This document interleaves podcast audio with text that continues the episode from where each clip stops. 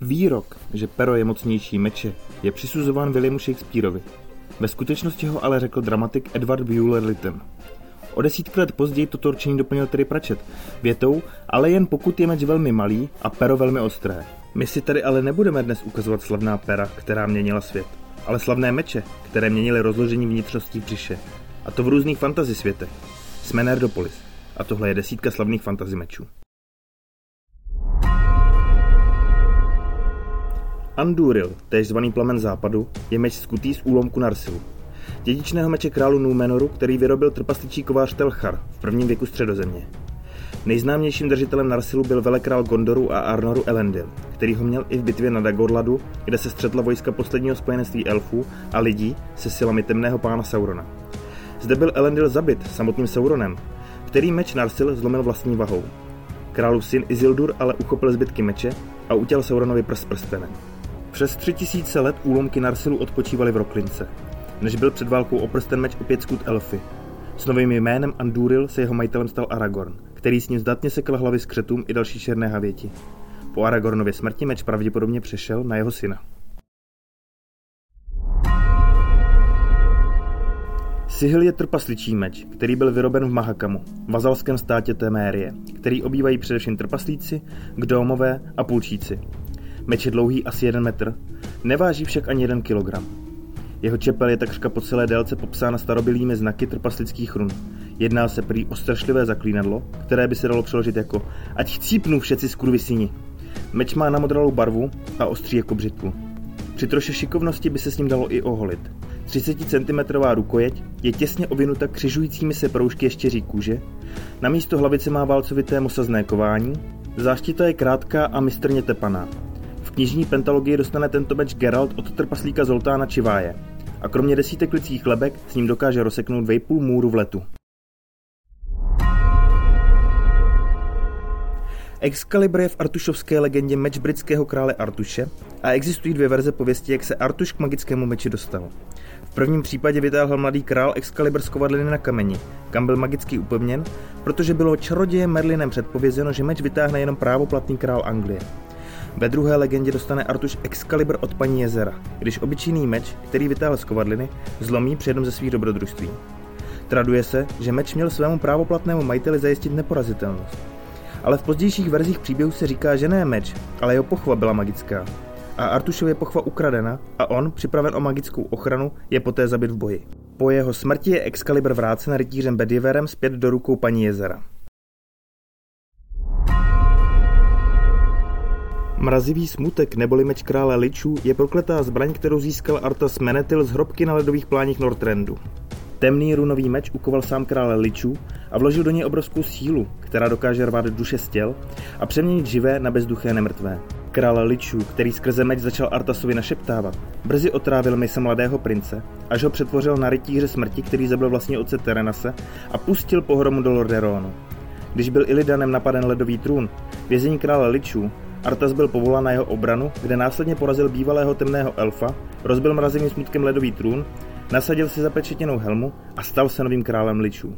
Následně, a na to už nám nezbývá moc času, tak možná příště, pojďme na další slavný meč. Světelný meč je zbraň Jediů a Sithů a jedná se o futuristickou verzi klasického meče, která má místo kovové čepele světelkující plazmovou čepele různých barev. Světelná čepel projde téměř každým materiálem, kromě čepele jiného světelného meče, střely z blastru nebo několik vzácných materiálů, jako je třeba mandalorianská ocel Beskar. Světelný meč Anakina Skywalkera, známý též jako zabiják mladých padavanů 3000, má modrou barvu a za svoji historii stihl ukončit život desítky Jediů i obyčejných lidí či tvorů. Anakin o svoji zbraň přišel po boji s obyvanem na Mustafaru, ale nemusel se ze ztráty trápit. Zbraň zůstala v rodině a přešla na jeho syna Luka, který se ho později pokoušel jeho bývalým světelným mečem zabít. Leč nepovedlo se mu to a Luke přišel ve stejné chvíli o ruku, o meč i o iluze o svém otci. Soul Reaver, neboli požírač duší, je obouroční meč typu Flamberge se širokou zvlněnou hadovitou čepelí, který hraje důležitou roli ve videoherních sériích Legacy of Kane a Soul Reaver. Ty ve své době patřily k tomu nejlepšímu na poli temné akční adventury. Soul Reaver byl vytvořen prvním upírem a má schopnost vysávat krev ze svých obětí a absorbovat ji. Meč byl vytvořen z ocely a energie ze sloupů jenž ho činí nezničitelným. Je to ultimátní zbraň, ke které se můžete ve hrách dostat a osud meče je svázan s osudy upírů Kaina a Raziela. Opakem Soul Reaveru je jeho duchovní forma Raid Blade, která je symbiotickou formou spojena s Razielem. Ten je schopen meč naplnit silou elementů, jako je voda, země, oheň, vzduch až k úplně nejmocnější formě zvané Spirit Reaver. Meč Godrika Nebelvíra je tisíc let starý magický meč vyrobený z křety, který vlastnil slavný čaroděj Godrik Nebelvír. Jeden ze čtyř zakladatelů školy čar a kouzel v Bradavicích. Meč je vyroben z čistého stříbra a osázen rubíny. Vzhledem k četným pokusům ukrást meč byl Nebelvír donucen ukrýt ho do moudrého klobouku. Odtud ho mohl vytáhnout jen ten, jenž ho byl hoden a kdo srdcem skutečně patří do Nebelvíru. To se podařilo třeba Harry Potterovi ve druhém díle ságy a Nevillovi v posledním díle. Godrikův meč má schopnost vstřebávat libovolnou sílu, která by ho posílila. Díky tomu mohl nasát jed mrtvého baziliška v temné komnatě a stát se jednou z mála věcí, která je schopná zničit Viteál. Meč Godrika Nebelvíra nakonec zničil Viteály 3, medailonek Salazara z Miozela, prsten Royvola Gonta a Naginiho, Voldemortova hada.